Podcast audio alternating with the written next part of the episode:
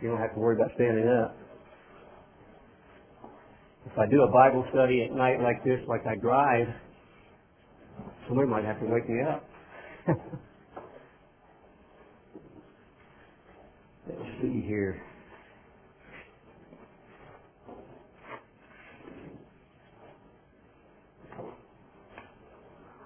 All right. I'm going to go on with what I started the last time I, I gave a sermon. That was on unity. So unity number three.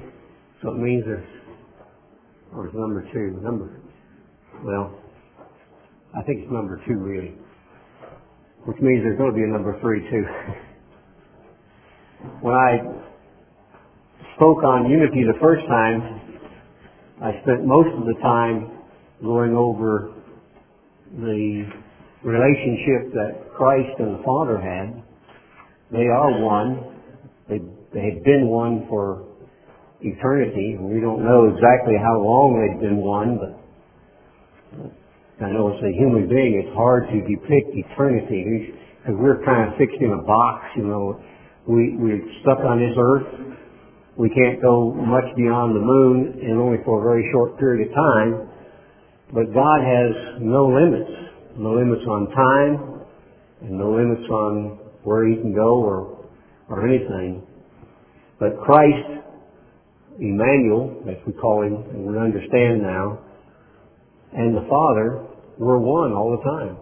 They agreed. Not that they were one being, they were two separate individuals, but they were one in mind, one in ideas. They, they never fought. It was one would make the decisions and the other would say, that's great, you know. So I could try to tell my grandsons that were here, I said, you don't argue with your mother. You just say, yes ma'am, I'll do it. Well, that's the way we ought to be with God and was Christ was with the Father. They, they agreed.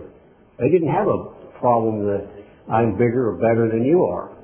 But that's what human beings are. So I tried to spend a lot of time in that first sermon there showing that relationship that they had. They were unified. It's something that we need to learn and strive to get to.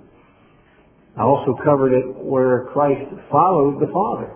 You know, like I said, the Father made the decisions.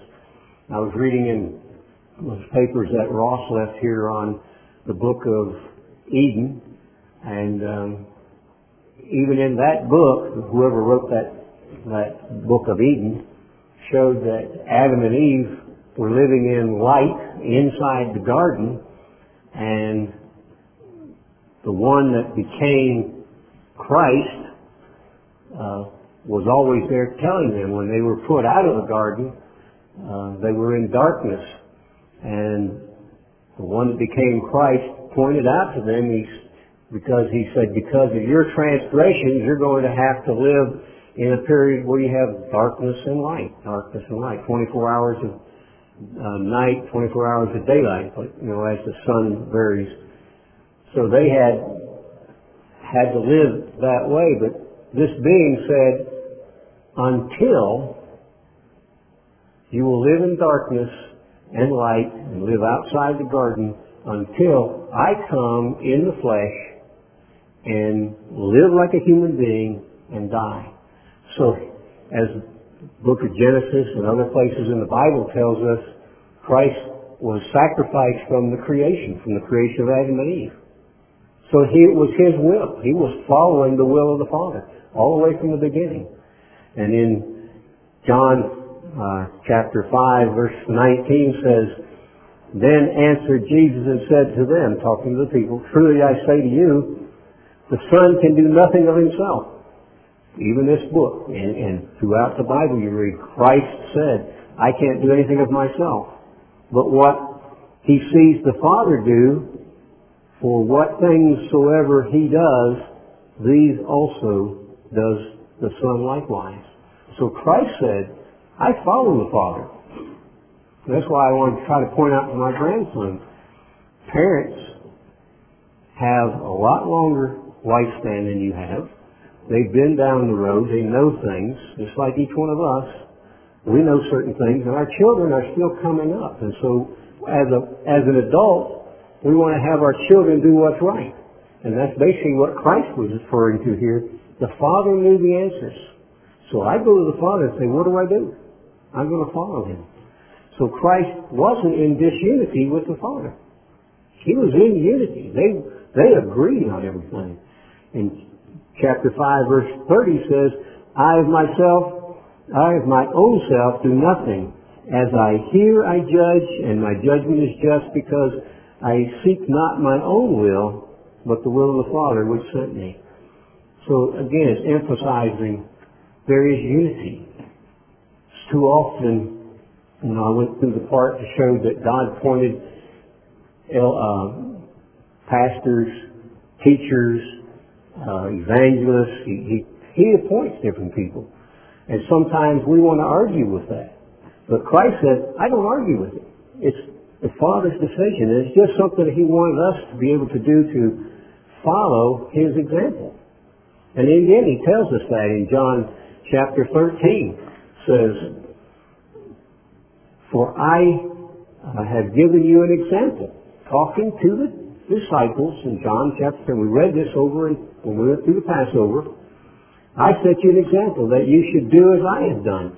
If Christ listened to the Father, and he was unified with the Father, he's telling us that's what we need to do. And he appoints people. Sometimes we want to take the appointment upon ourselves. But if we do that, we're not following Christ's example. Now here he was. He remembered. He was the creator. He talked to Adam. He talked to Noah. He talked to Abraham. These are people that walked with him. And he said we should follow his example. So if his example was, Father, teach me, then we should say, Father, show me and I'll follow what you have to say. Because he wants us to be unified. Again in 1 Peter chapter 2 verse 21. For even here, hitherto were you called. So we're called just like the disciples were, or the apostles. You were called because Christ also suffered for us, leaving us an example that we should follow his steps.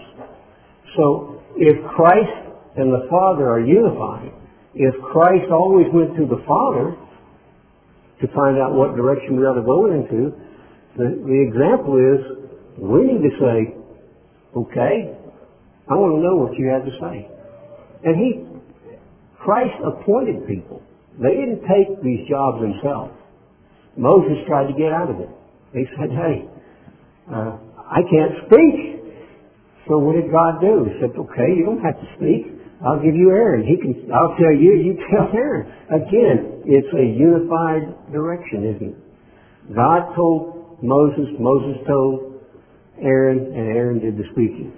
So they were in agreement.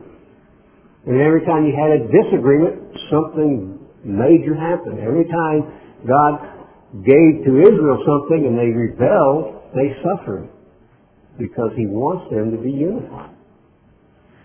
So I want to go on now and, and I'm going to go to using, because this is the Passover time, the days of unleavened bread, I'm going to go back to some of the Passover and point out some things that might be beneficial to us. Let's go to Luke chapter 22. Luke chapter 22, verse 20. This is where they were there, Passover meal. Verse 20 starts, says, Likewise also the cup uh, after supper saying, This cup is the New Testament in my blood, which is shed for you. So here Christ is saying, He gave us examples. That's why we do the Passover. We are wanting to follow what Christ did. And He's restored knowledge to us, our, and all of us here are following that example that Christ said. 21. But behold, the hand of him that betrayed me is with me on the table. He's pointing out that Judas Iscariot was right there. Judas Iscariot took the bread and the wine. And yet he was there with Christ, with the rest of the disciples, but he didn't hate the man. He, he knew he would be there. And truly, the Son of Man goes as it is determined, but woe to, to that man by whom he is betrayed. And they began to inquire among themselves which of them should uh, it was that should do this thing. So, you know, it'd be like us sitting right here and someone getting up and saying, or Christ being here saying, look, there's one person in here that's going to betray me. I'm going to be put to death. And somebody sitting here is going to turn me in. And then we would all sit here and say, well, won't be me because I know who I am. No, we'd probably try to find out which one of it is. We would say, I know it's not me, but maybe it's my wife, or maybe it's Gordon or Daryl, you know, somebody like this. We'd be looking at somebody else. And that's what they began to do. And there was also a strife among them, which of them should be accounted the greatest. So they were looking at who's going to be the greatest of the bunch. And Moses didn't think he was the greatest. Even he had the great job. Uh, I was just talking to, I think with Gordon ahead of service in here. You know, Moses, when they approached him to take over, you know, Dathan and Abiram were firstborn. They felt that they should be in charge of the nation of Israel. They were saying, we're the greatest. And what did Moses do? His example was he fell on his face and said, Father, forgive them, you know. He, he didn't want, he knew what could happen. He knew that God would not take that lightly. But a lot of times we get out here and think, I'm the greatest or we want to be the teacher, or we want to be the person in charge of the hall, or song leader, or whatever. We want to be the person up in front that everybody looks at. But that's not what we should be doing. And he said to them, the king of the Gentiles exercises lordship over them, and they that exercise authority upon them are called benefactors. But you shall not be so.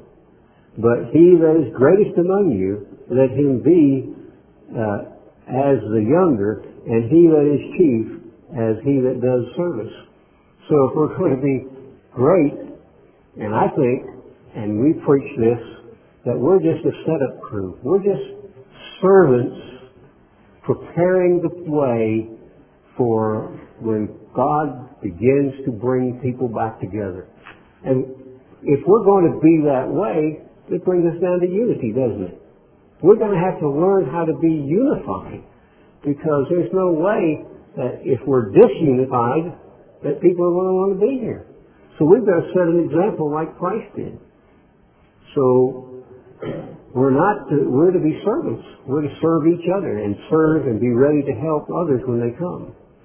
For whether is greater, he that sits at meat or he that serves? Is not he that sits at meat, but I am among you as he that serves. So Christ is saying, I was unified with the Father. I did the creation. I had everything. But what am I doing now? I'm serving you. And basically, he was better than us. He never sinned. We all come up to that point and fall short of that mark. You are they which have continued with me uh, in my temptations. And I appointed unto you a kingdom as my Father has appointed unto me. So here Christ is saying, look, I've got a kingdom coming that my Father's appointed to me and I'm appointing one to you. So he wants us to be unified. He wants us to be together. That you may eat and drink at my table in the kingdom and sit on thrones judging twelve tribes of Israel. And then, and the Lord said, Simon, Simon, behold, Satan has desired to have you, that he may sift you as wheat.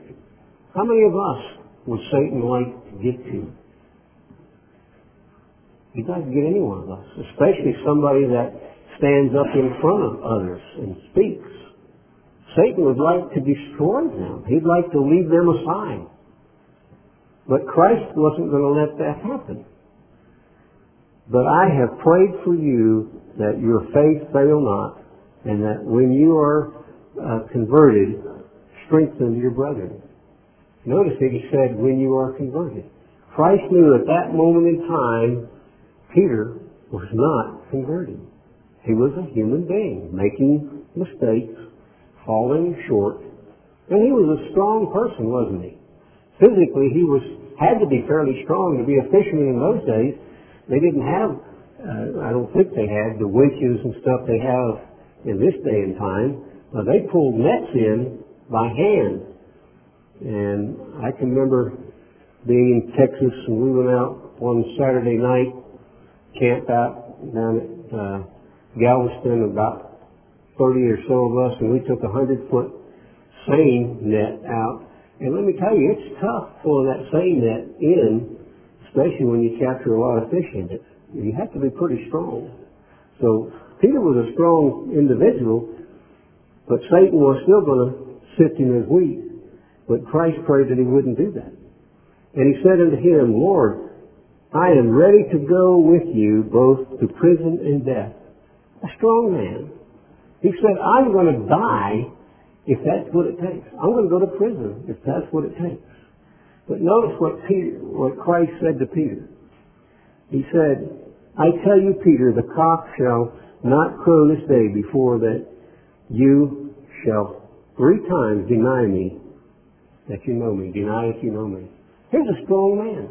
We know that when they came to take Christ, he's the one that pulled the sword. He took off the ear of the one of the servants. So Peter was not a, a weak individual.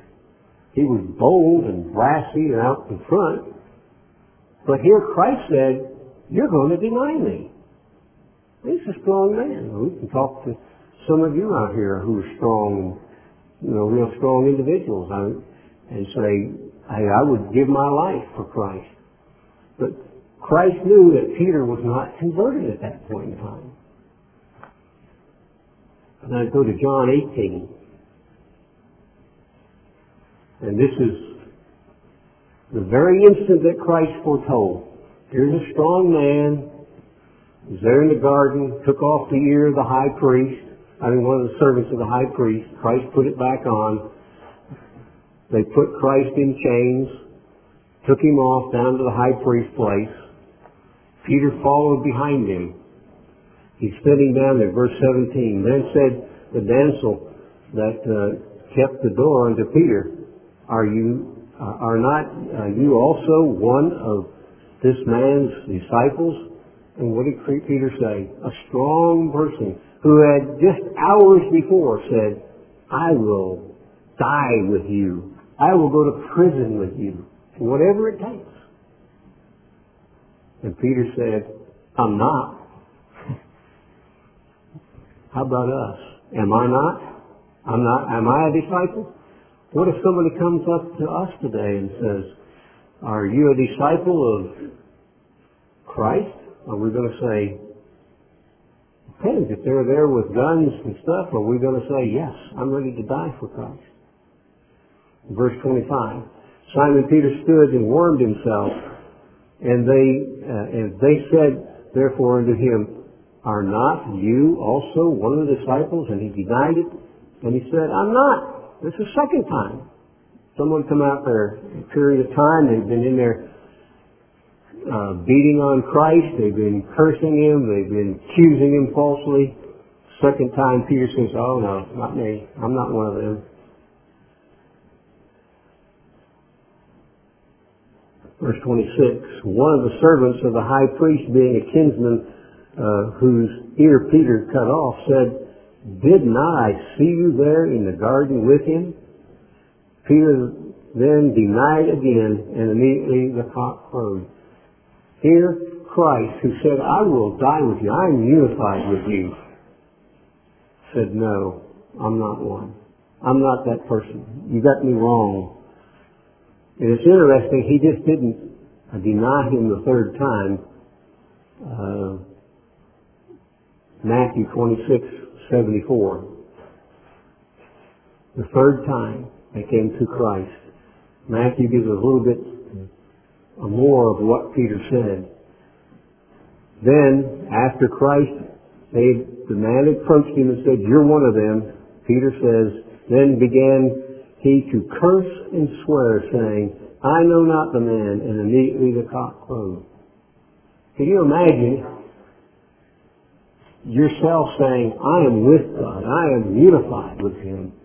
And here Peter who was with him for three and a half years, witnessed miracles. He himself had gone out and cast out demons and healed people. But here, he cursed and sweared and said, I don't know the man. And Peter remembered the words of Jesus, which said to him, Before the cock crows, you shall deny me three times. And immediately, you know, it says, he went out and wept bitterly. But I want to bring out a little bit more there in Luke 22. And the Lord turned when Peter said that. When Peter cursed and said, No, I am not him. Why Peter went out and wept bitterly? Because when it did, it says, And the Lord turned and looked upon Peter, and Peter remembered the words the Lord, how he had said, Before the cock crow you shall deny me three times. Think about that. Here Peter said, I don't know him and cursed. Christ turned around, who'd been being beat on, he'd been cursed and accused, and looked at Peter eye to eye. And their mind transferred. And Christ looked at Peter knowing that Peter was not converted and saying in his mind, I don't hate you, Peter. Can you, can you think of that, that here you deny Christ and Christ say, I still love you. I'm not going to charge you with this because I'm doing this for you. And that would be awful hard, I think, as an individual to sit out there and have your Savior look at you after you just denied Him and know that they're going to kill Him, and Him say, I still love you. No matter what you have done to me, or way you have accused me, or denied me, I still love you. I ask the question then, have we as an individual in our life at any time denied Christ? Well, we say, no, I, I've never denied it, but in reality, have you ever denied Christ? Can we look at Christ eye to eye and Him say to us, that's okay, I still love you. I understand. I'm still doing this because I love you. Well, what about each other? We're to be unified, right? How many times do we look at each other and find fault with somebody else? Do we look them in the eyes and and then come back and look back at us and say, I still love you. But we do that. It's easy to do that, isn't it? It's easy to find something that you someone else does that you don't like. And it bothers you. And we have to go home and repent. I know I had to do that after one of these tours we had because I found fault and I shouldn't have and go home and ask God to forgive me because I know that the people love you just like you love them and you want to be unified. But isn't it interesting that it's that Christ said in Matthew 25, 40, giving us an example in Matthew 25, 40, and the king shall answer and say to them, Truly I say to you, inasmuch as you have done it to unto one of the least of these, my brethren, you've done it to me. So if we look at each other and condemn them or deny them or whatever it is, we're doing it to Christ. So when I ask the question, have we ever denied Christ? Have we? Have we denied Christ by having a problem with a brother or sister in Christ? If we have, we've done it to Christ. And Christ is looking into your heart, because we read the Bible, we get in prayer, and Christ is saying to you, that's okay. It's all right. I'll forgive you if you repent. If you'll get down and say, yes, I don't want to be that way. I want to change my life. So here Christ has made it pretty personal, hasn't it? And we can say, yeah, I've never been, I've never denied Christ every time He's told me to do something. He told me to keep the Passover. Uh, he find an equinox. But how much of the church doesn't do it that way? How many times have we found that there's something changed that maybe we should do foot washing afterwards and not before? It will make a change. But some people don't. Can we say that, oh, they're just denying the, the information that God poured out unto his servant? Well, we're denying the servant, then we're denying Christ, aren't we? We're saying, we don't have to listen. We don't want to be unified with you, Christ. But that's what happens. And so on a personal basis, on a, on a one-on-one relationship with Christ, we have to have a one-on-one relationship with each other. Or we're looking down on Christ. You know, Peter denied Christ. He really didn't want to. But he also didn't want to go through being beaten either. We are one body, just as Christ said. If we do it to the least, something we call the least in the family of God, we're doing it to Christ. Because that's what he said right there. We are one body. It's our responsibility to do things as a one body. Ephesians 5 verse 30 says, we are members of his body. Paul was inspired to write, we are members of the body of Christ and of his flesh and of his bone. Did we not take the Passover and, and take that piece of bread that, that we recognize when Christ was tied to that stake and the Roman officer went in there with that whip and a cat of nine tails and cracked that whip and it reached in there and just ripped a piece of flesh off. And it ripped his flesh so many places and so much that he looked down and said, I can see my bones looking back at me. We took that. And we are, as it says here in Ephesians 5, we are of his flesh and of his bone. So we belong to Christ. So again, when Christ said, if you do it to one of these my brethren, you're doing it to me because we are all part of the body of Christ. Again in 1 Corinthians 6 verse 15. Know you not that your bodies are members of Christ? And here Paul had to get on to the Corinthians and said, look, you are part of Christ. You to be unified with Christ. Shall I then take the members of Christ and make them members of a harlot? We're part of the body of Christ. We are one body. He's emphasizing again, it's a unified body. It has to be. 1 Corinthians 12. 12, starting in verse 12.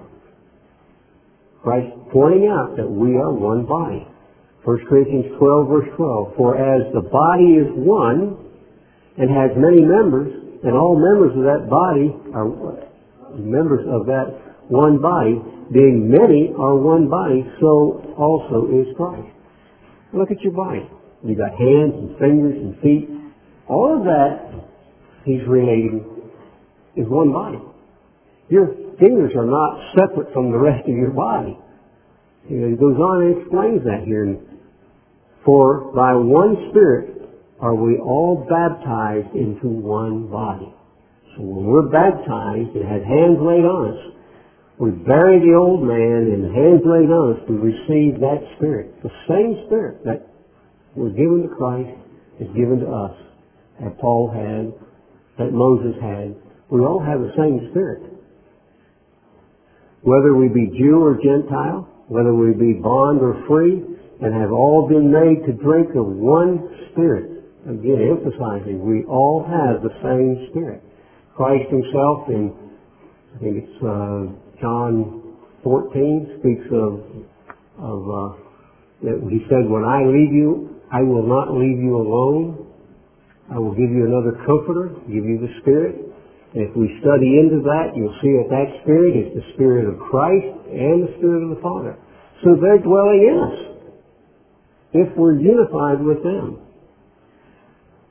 For the body is not one member, but many if the foot shall say, because I'm not a hand, I'm not of the body, is it therefore not of the body? Well, we can say that. And how many of the congregations of the Church of God, scattered everywhere, are coming up and saying, we're the only part of the body.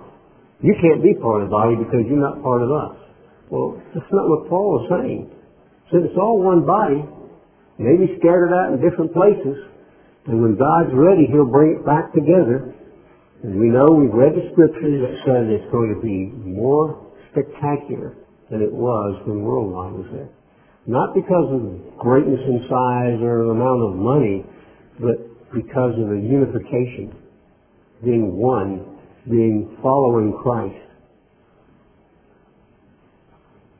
Um, and if the ear shall say, because I'm not an eye, I'm not part of the body, therefore it's not part of the body, no. Your ears and your eyes are both part of the same body.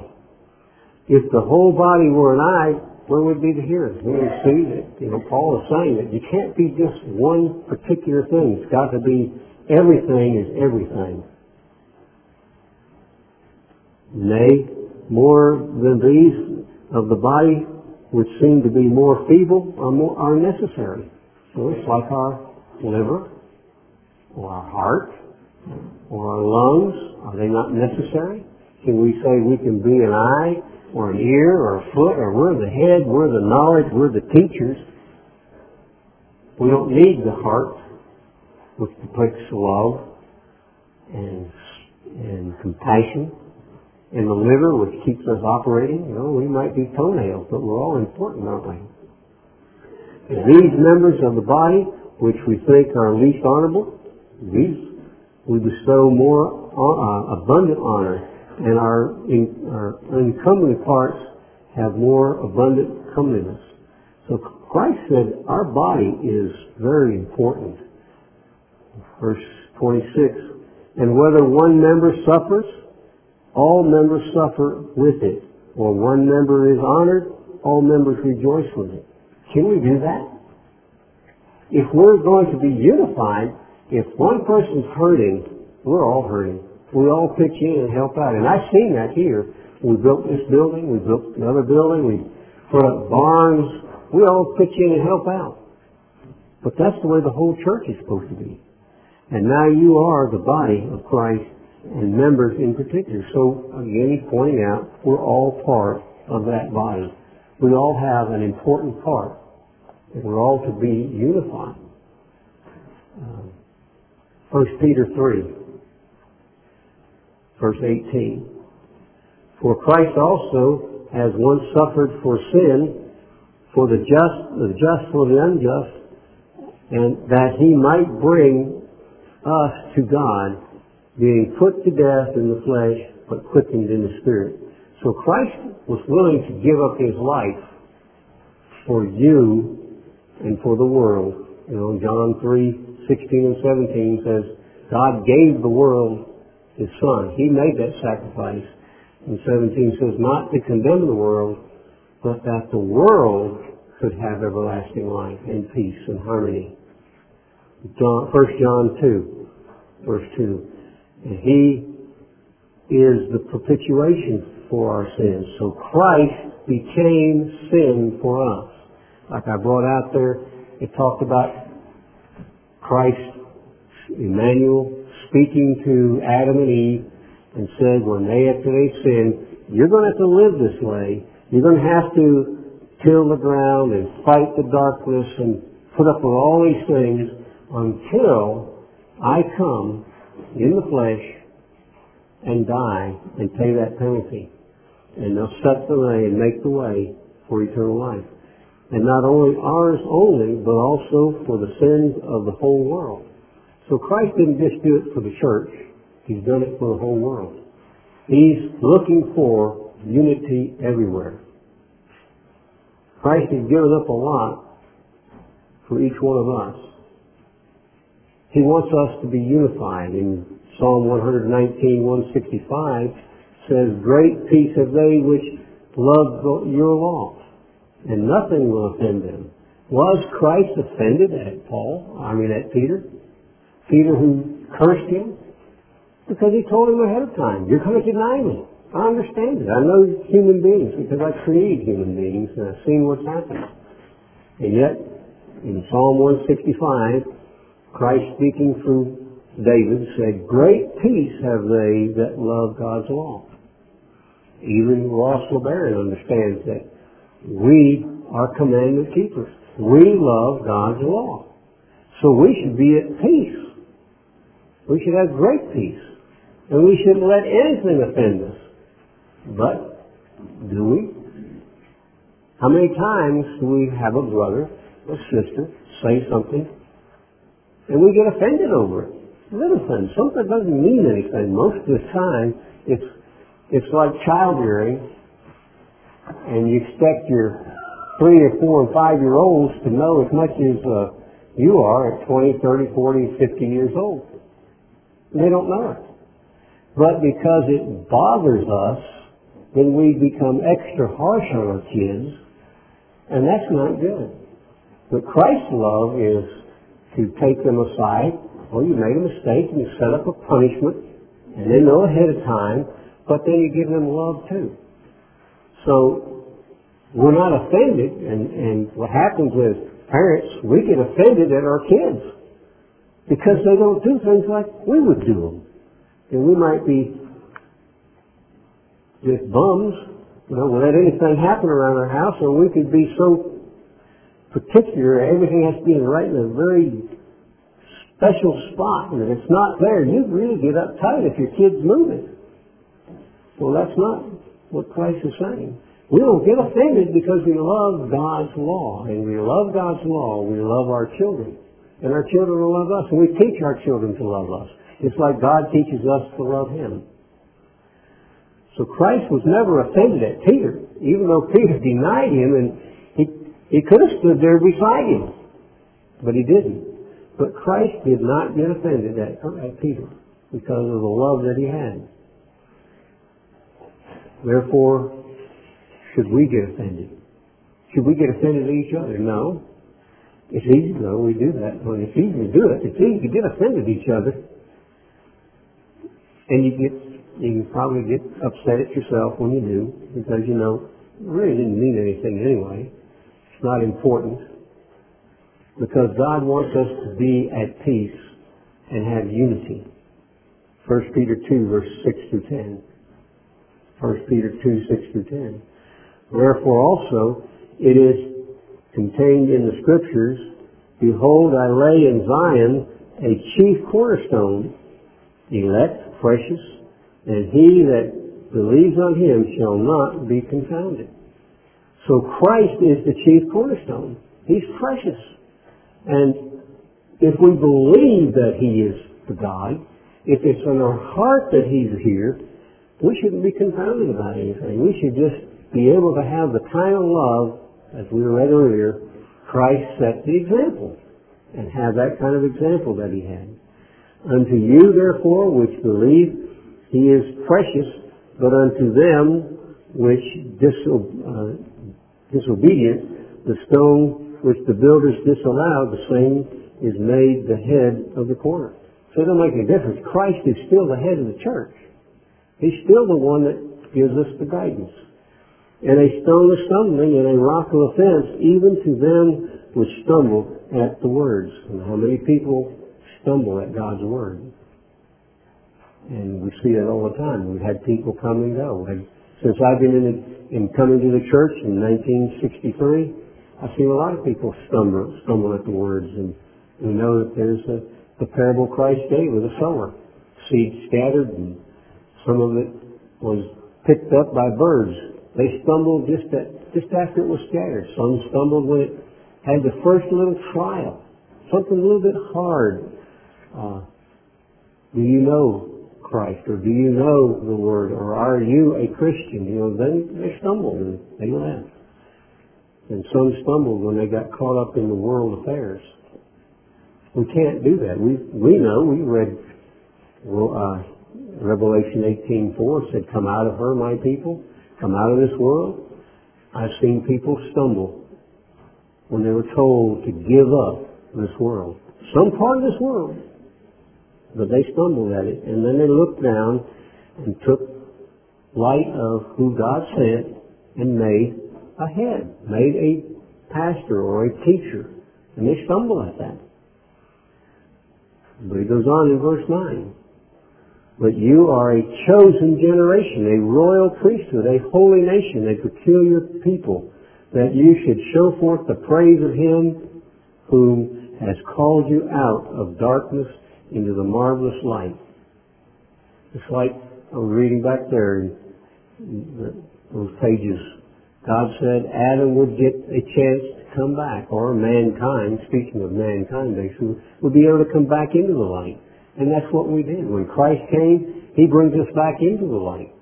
We have light that people don't have because He opens the door of our minds because He wants us unified, which in times past were not a people, but now are the people of God, which had not obtained mercy, but now have obtained mercy. So we have mercy, and we have light, and God wants us to work toward being unified. There's ways to do that. He says, I want you that way. James chapter 3 verse 13. Who is a wise man and endued with knowledge among you? Let him show out of the good conversation of his works with meekness and wisdom. So we've got to show good works, not bad works, not be like so many people in the world, but we've got to strive toward doing the things that will bring praise and honor and glory to the Father.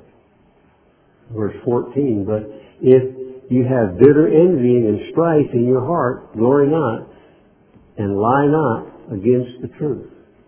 So don't put things as stumbling blocks in front of yourself. Work toward unity. Work toward being what God wants. Verse 15. This wisdom descends not from above, but is earthly, sensual, and devilish. For where envy and strife is, there is confusion and every evil work. We don't want to live in confusion, do we? We want to be like God, like Christ, who are unified. They, they think alike. They agree. Christ agrees to what the Father wants. And that's what he wants from us. Christ wants us to agree to do the things. It's easy to get upset and put things out and fight one with another. But the wisdom that is from above is first pure, then peaceable, gentle, easy to entreat, full of mercy and good fruit, and without uh, partiality and without hypocrisy. So Christ wants us to be have good fruit. He wants us to produce the fruit so that when the time comes, it's His time schedule to bring the church back together, that we will be there and set the right light that the world will want to follow eventually. And the fruit of righteousness is sown in peace of them that make peace. So we have to learn to make peace and not, and, and if you're making peace, you're going to be unified. If you're not making peace, you're going to be disunified. You're going to find fault, and we don't want to do that. We want to be unified, just like Christ. And we want to know that every time that we've had a problem, and one of you look at each other, or if I've said something that offends you, and I can look at you, and you can say, I still love you, no matter what you've done. I forgive you. Just like Christ would look at Peter eye to eye, mind transferring, saying, That's okay. I can understand. I can forgive you. Proverbs 14 verse 30. Proverbs 14, 30. A sound heart is the life of the flesh, but envy and the rottenness of the bones. So if we've got a sound heart, if we got a good heart, that's going to bring peace. But if we envy one another, and we know Christ didn't envy Peter. Christ didn't have any animosity toward Peter. Even though he denied him, he still loved him. Uh, chapter 27, verse 4. Wrath uh, is cruel and anger is outrage, but who is able to stand before envy. So it's difficult if somebody's envious to stand before them, but our heart should be willing to forgive them no matter what they do to us. We should be willing to overlook it. Uh, was it Peter or James says that if you find a brother committing a sin, whether it be against you or whatever, and you show him the right way to go, and he changes and repents, you've covered a sin. And that's something we should be doing is helping each other to live godly lives and not go out there and say, I see what he did, or I see what she did. They're sinners. So that doesn't bring peace or unity either. It just causes more destruction in, inside the family. First, or 2 uh, Corinthians 12, verse 20.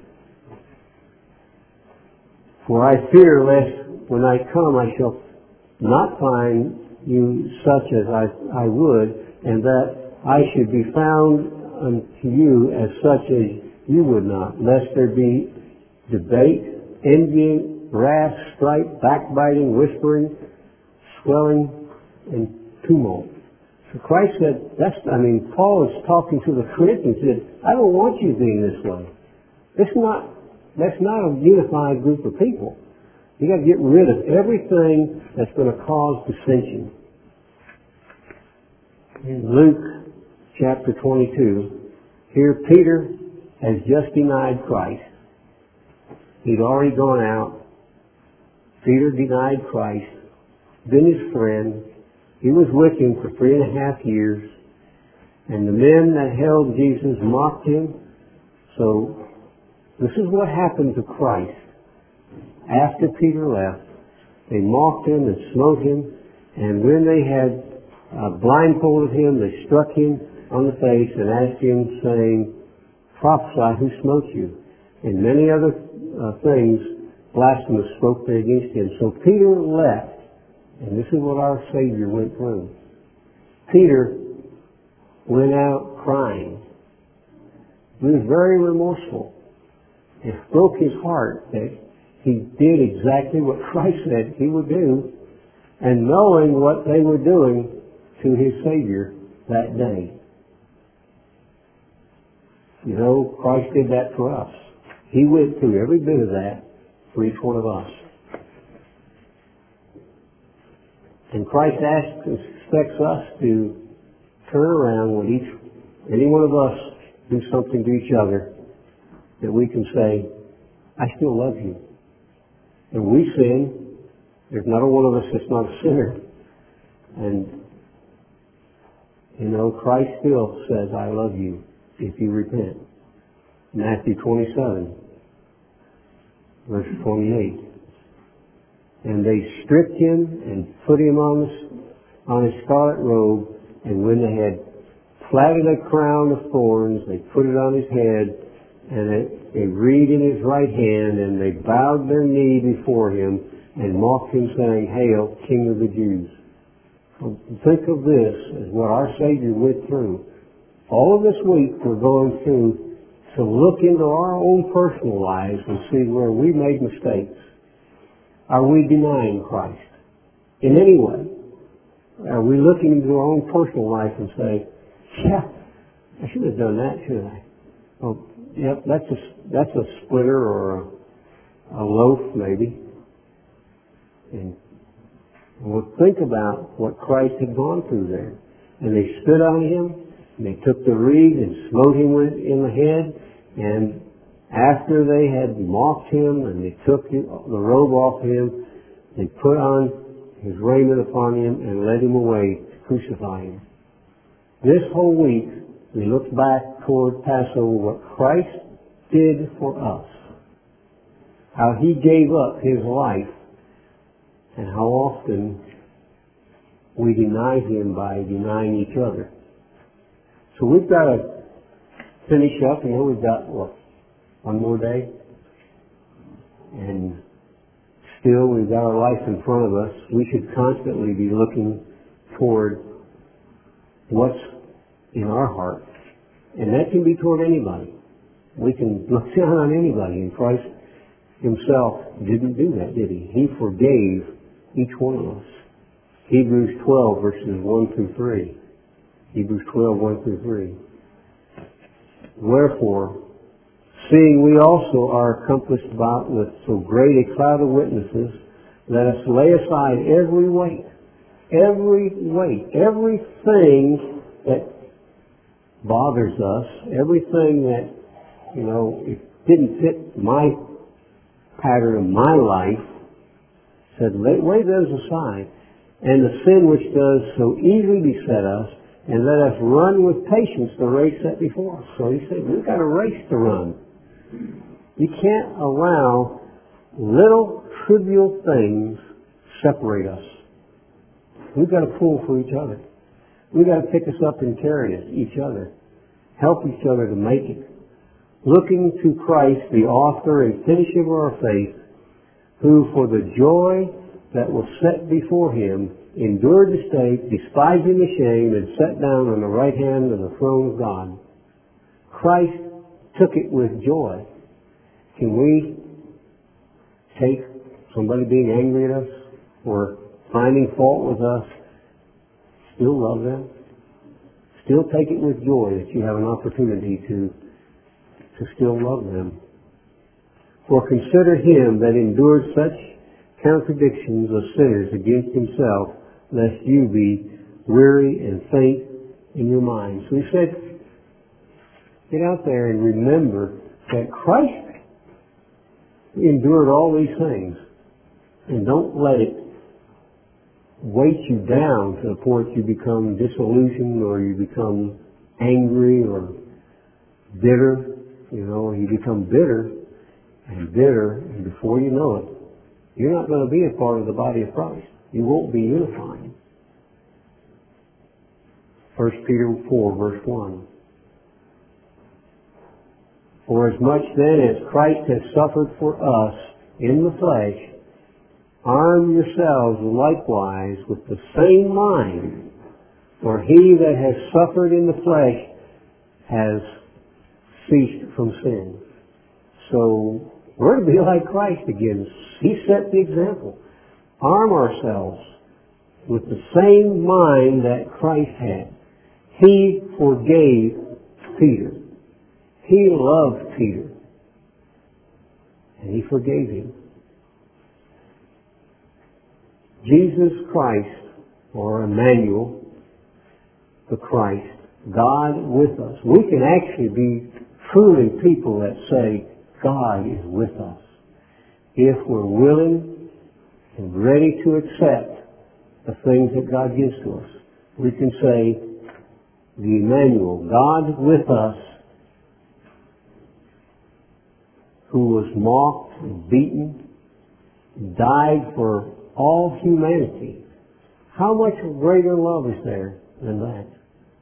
How can we do anything better than that? So if we're going to be unified, we have to be just like Christ and the Father.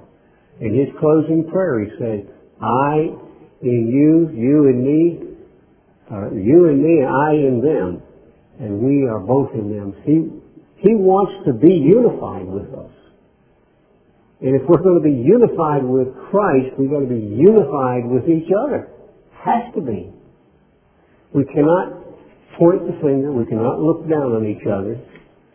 We have to always remember Christ looked into Peter's eyes when he denied him the third time and the cock crowed and he turned around and he was eyeball to eyeball and said, I love you, Peter. I knew you were going to do it. I'm not accusing you. I'm not holding it against you. I forgive you. That's where we need to be. With each other. If we're with each other that way, then we're with Christ. That's the end of the Bible study.